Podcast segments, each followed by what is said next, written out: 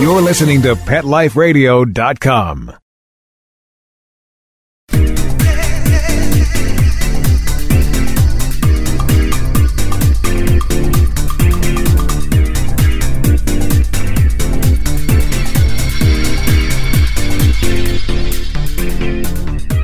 This is My Dog Digs Dirt, and I'm your host, Lauren Collier.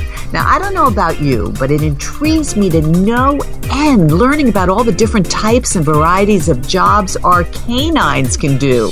You've probably heard about dogs working as police officers, as guide dogs, as military dogs, right? But have you ever heard about dogs who work in the courtroom?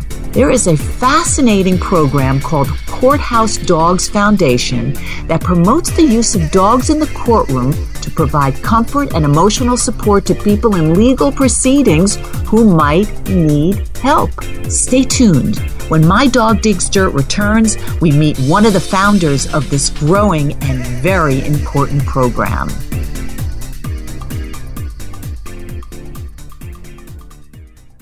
Are you confused by the overwhelming number of supplements for your dog? Developed by a veterinarian, Dr. Baker's all natural canine system saver is designed to address many of the common problems your dog faces today, including allergies, inflammatory diseases, arthritis, hip dysplasia, geriatric problems, and more. Restore and maintain your dog's health with Dr. Baker's all natural canine system saver. Order two bottles today and receive 20% off plus free shipping. Visit canine system systemsaver.com. To get this special offer, enter coupon code RS20 at checkout.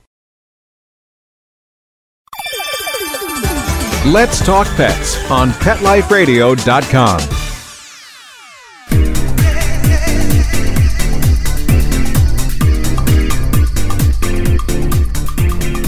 My Dog Digs Dirt is back. Please welcome the fabulous Celeste Walsen, one of the founders and now the executive director of the Courthouse Dogs Foundation. Celeste, thrilled to have you. Thank you so much for having me. Uh, well, I have to tell our listeners that Celeste was actually a guest on my Pet Talk show. Uh, we did a segment on the courthouse dogs, and it was really a huge success. Our viewers at the time just couldn't get enough. They were so interested in this topic. So I wanted to bring this to my listeners here on My Dog Digs Dirt because Celeste, this is really sort of interesting. It's, it's a new field, wouldn't you say, having dogs in the courtroom? Oh, absolutely. It's an innovative practice to support vulnerable individuals in the legal system using professionally trained assistance dogs. The very first dog to do this was placed in 2004, and right now in the United States there are 112 of these dogs working. Now, let our listeners know you don't actually train the dogs, you train the people how to train these dogs. Is that right? Well, no, no, that's close, Lauren. Okay. The Courthouse Dogs Foundation promotes the use of dogs in this way. We train judges, attorneys, law enforcement personnel, victim advocates, forensic interviewers how to use the dogs in such a way as to not lose a case. Okay. And the accredited assistance dog organizations, and nonprofits all over the United States and Canada that are part of Assistance Dogs International train these assistance dogs and place them with the legal professionals. Okay, but they are, of course, specially trained. These aren't just pets. Like I know my pet would never do it because she'd be just laying there. But they're right and wanting food. Right. Uh, it's about a two-year training process. Absolutely. It's so interesting to me as a veterinarian. The skills that these dogs need are sometimes so different from what, you know, we think about a pet therapy dog. And the use of that dog, the charm of the dog is he wants you to pet him, right? Mm, he wants to come over to people and say, hey, look at me, you know, and they're yeah, so right. wonderful. But these dogs are very different from that because they cannot interrupt the legal proceedings. So they're very, very calm and don't go to anyone or make eye contact and ask for attention unless you ask them to do that. But the dogs are specially bred by the assistance dog organizations. And then, yes, you're correct. They undergo two years of training to be up to the level where they could be in a courtroom. Now, it seems like most of them are labs. We're going to tell listeners how they can log onto your website as well so they can see some of these photos and here on My Dog Digs Dirt. Is that typically the type of dog that's being used? Yes, almost all of the assistance dog organizations use Labradors or Goldens or a cross of those two. Now we know of two Labradoodles also oh. that ah. are doing this work. Well, I mean, it's so amazing and really so important, Celeste. I really, I just give you so much credit. How did you think this up, really? Uh, basically, you started about 2008 or so. I remember when you were on the show, it, you were just sort of getting off the ground. Right. We became a nonprofit back then. But the way that the concept first got started was my partner, Ellen O'Neill Stephens, was a prosecuting attorney in Seattle, Washington. And one day a week, her son's service dog from Canine Companions couldn't be with him due to some care issues, and she brought that dog to the courthouse with her and used him to assist teenagers in juvenile drug court, which is a court mandated drug treatment program. And she saw what an incredible impact this dog Jeter had on the teenagers. Mm. And it has just taken off since then. It wow. often takes someone seeing the dog with someone to see what an impact it can have. And I imagine you must have gotten a little bit of a resistance because when the dog walks in, that would create probably some kind of sympathy if it was, you know, jurors there. Were those some of the issues that you face? Oh, absolutely. So, um, you know, we in the United States and in Canada, almost everybody loves loves dogs. Yeah. So for the jury to see a cute dog curled up with a child might make that child seem more vulnerable. Mm-hmm. It might give them more credibility. And so in a best practice world, the jury doesn't see the dog. The jury is out of the courtroom. The child and the dog or the rape victim and the dog are brought onto the witness stand and you know there's usually a half wall there. Then the jury's brought back in and hears the testimony and once again leaves while yeah. the witness leaves the courtroom with the dog. Now, are there certain types of witnesses, certain types of, you know, people that are using these dogs? Is it just maybe younger victims or does it really, it just doesn't matter? It can be any age. I would think this would be very comforting to somebody. Well, Lauren, they are good for everyone. The statutes, we have four states now that have passed laws allowing facility dogs onto the stand with vulnerable witnesses. Now, children are vulnerable by the nature of their age, but an elderly person, a person with uh, cognitive difficulties, a rape victim who's going to have to face the perpetrator in the courtroom, there's lots of factors that could make it very difficult for someone to tell their side of the story. Absolutely. So not just anybody can say, "Hey, I want one of those dogs." No, there's not enough dog to go around. Yeah. well, you're right. Now, Absolutely right? Because it would really seem to help anyone there. Now, what, Celeste, give us an idea of what would a typical court case be for a dog from the dog's point of view. How would that work? So one of the most important things is that the individual witness has to have a bond with the dog if it's going to be used in the courtroom. And so typically, let's take a child, an eight year old that comes to a child advocacy center around allegations that a crime has occurred. That child has to go through a forensic interview where no one can be in the room, their mother, their aunt, no one can be in the room to help them. And they meet the dog at that point. They play in the lobby. The mm-hmm. dog goes into the forensic interview room with them and lies on the couch with them. The dog may accompany them to a forensic medical exam. And then when they meet the prosecutor, so the dog is involved with the child for many weeks through the process. The wow. dog doesn't just meet the child the day right. of the trial. During the trial or hearings, the dog curls up quietly at the child's feet in the witness box and allows itself to be petted. Wow. And what about, uh, is there a handler present with the animal? How does the animal sort of know what to do? Ah, well, of course, all these dogs, you understand, they're called facility dogs by the assistance dog industry. They all have a primary handler, and after hours, they're just fantastic pets. And that handler handles them at work. So in most of the proceedings, a handler is there. During the forensic interview, the mm-hmm. handler can't be in the room. They're watching right. through a one-way mirror. And in the courtroom, no one can be up on the witness stand with the dog. But in those cases, you know, dogs are situational learners. Right. And the handler works with the dog, and the dog has one job in the witness stand, and that's lie down and be still and be quiet. And um, they learn really easily. So in that case, the witness is actually holding the leash wow. while the dog is with them. So I imagine the handler would be nearby as close as could be just, you know, to be there to hand off the dog and such. Exactly. They're in the courtroom. But you know, these dogs are so stable and so well trained. Ah. they're happy to be up there with the witness. It's amazing. So they don't work sort of for food or for play, or, you know, because it seems like a lot of dogs that work, they want to play, or like a police dog would have the play drive. My dog has the food drive, but you know what I mean? What's the drive? Exactly. So the assistance dog organizations are doing a fantastic job selecting the right dog for this job. The dogs are very non-reactive and very low, you might say low energy. At home they play, but their default behavior is to lie down and be quiet. And they're wow. happy to do this work. And no, there is no food with an assistance dog after they graduate. You know, they, they're right. trained to do their cue behaviors and they do them. It's amazing. And who are some of the handlers? Where do they come from? Are these people that volunteer? Uh, how does that work, Celeste? No, in a courthouse dog program, there is a professional dog with a professional handler. So the handlers are law enforcement officers, victim advocates, forensic interviewers, deputy prosecutors that work within the legal system. It's just amazing. We're going to take a short break now, Celeste, but uh, we will have more on courthouse dogs right after this.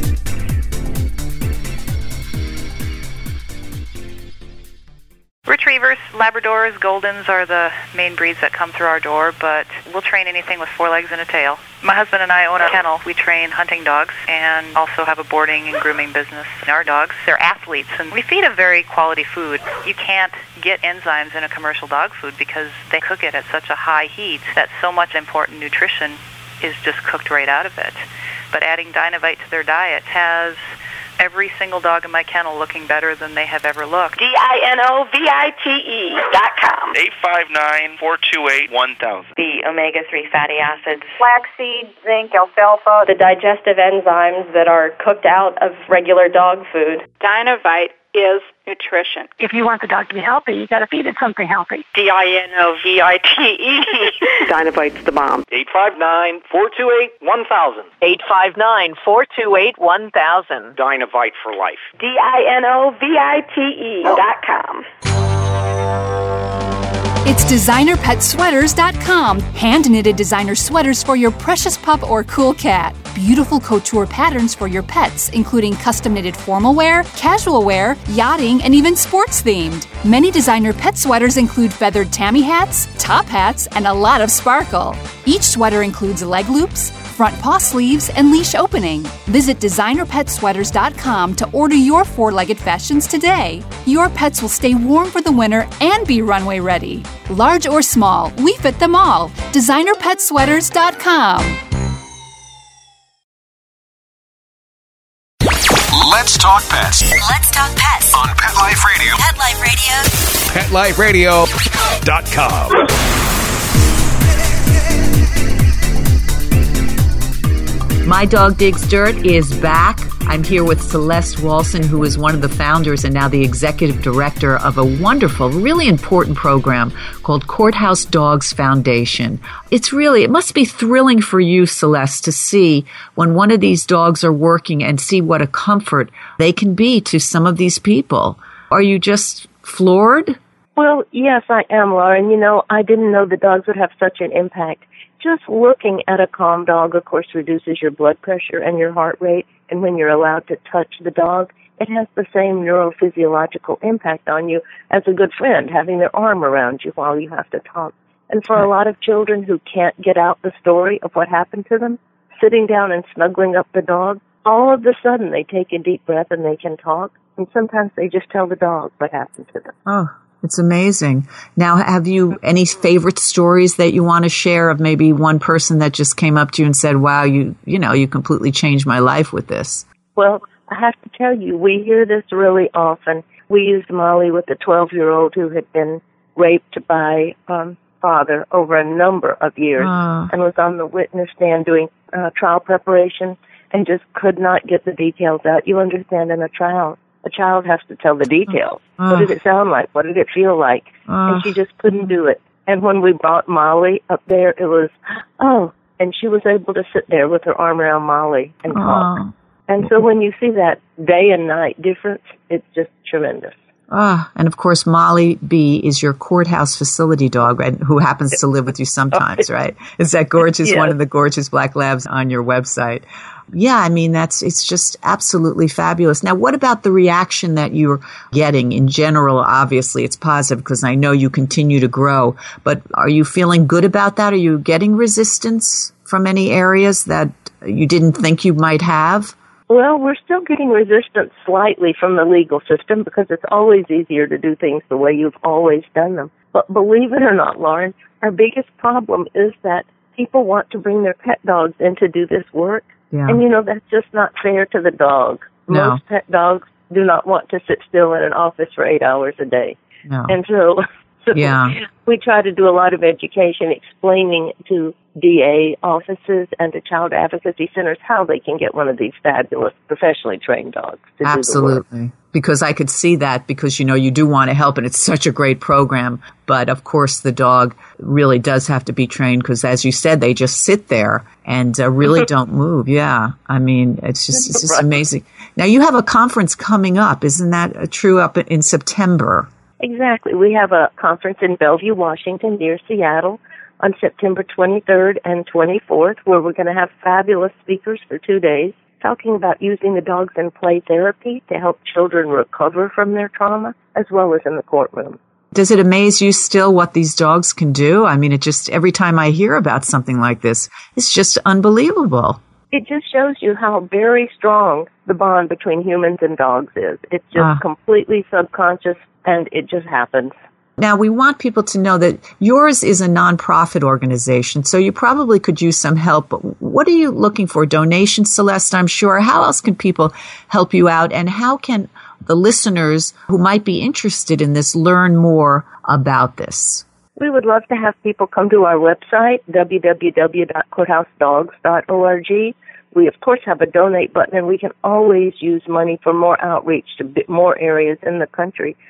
And another way that people could get involved is to let your local DA or police department know about this program. Most legal professionals have never heard of using a dog like this.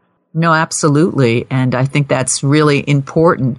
You know, you really want to spread the word. And that's why we're talking today because it is so very important. Hopefully it will never happen to you or someone you know. But if you are in this situation, this could be something that really helps you out. And I imagine even attorneys will seek you out as well for some of their clients. Oh, absolutely. You know, uh, prosecutors have a relationship with the crime victims over many months while they're preparing for trial. And when they hear about this, sometimes they reach out to us and say, is there any dog in blank state, you know, who could come and right. help me? And sometimes we're able to hook them up with the right dog. And so you're able to do that. It's just lovely. There's how many? 112 dogs working in 22 states? In 33 states now. 33 states. Congratulations. There you go. I knew it was growing and growing. And how many states allow this? Do all, or how do you know if, if this is okay where you live? Oh, actually, the presence of a dog in the courtroom is completely at the discretion of the judge in each okay. case. So, yes, it could happen anywhere. So it could be anywhere. So once again, I really want to encourage our listeners to get in touch with you, Celeste. Are you on Facebook as well? Um, Courthouse Dogs Foundation. How else can we find you? I know you have your website. Absolutely. We'd love to have people follow us on Facebook. We try to post stories about things happening all over Canada and the United States with the dogs. Well, it's brilliant. And you're helping so many people. I'm so glad you're here today, and I'm so proud to help spread the word. And I hope our listeners will log on and also uh, help you out with a donation if they can. It's just, just really bravo to you, Celeste. Thank you so much for this opportunity, Laura. You're so welcome. Thank you for being here. And everybody, thank you for listening. This has been My Dog Digs Dirt. I'm your host, Lauren Collier. Let's Talk Pets every week on demand, only on PetLifeRadio.com.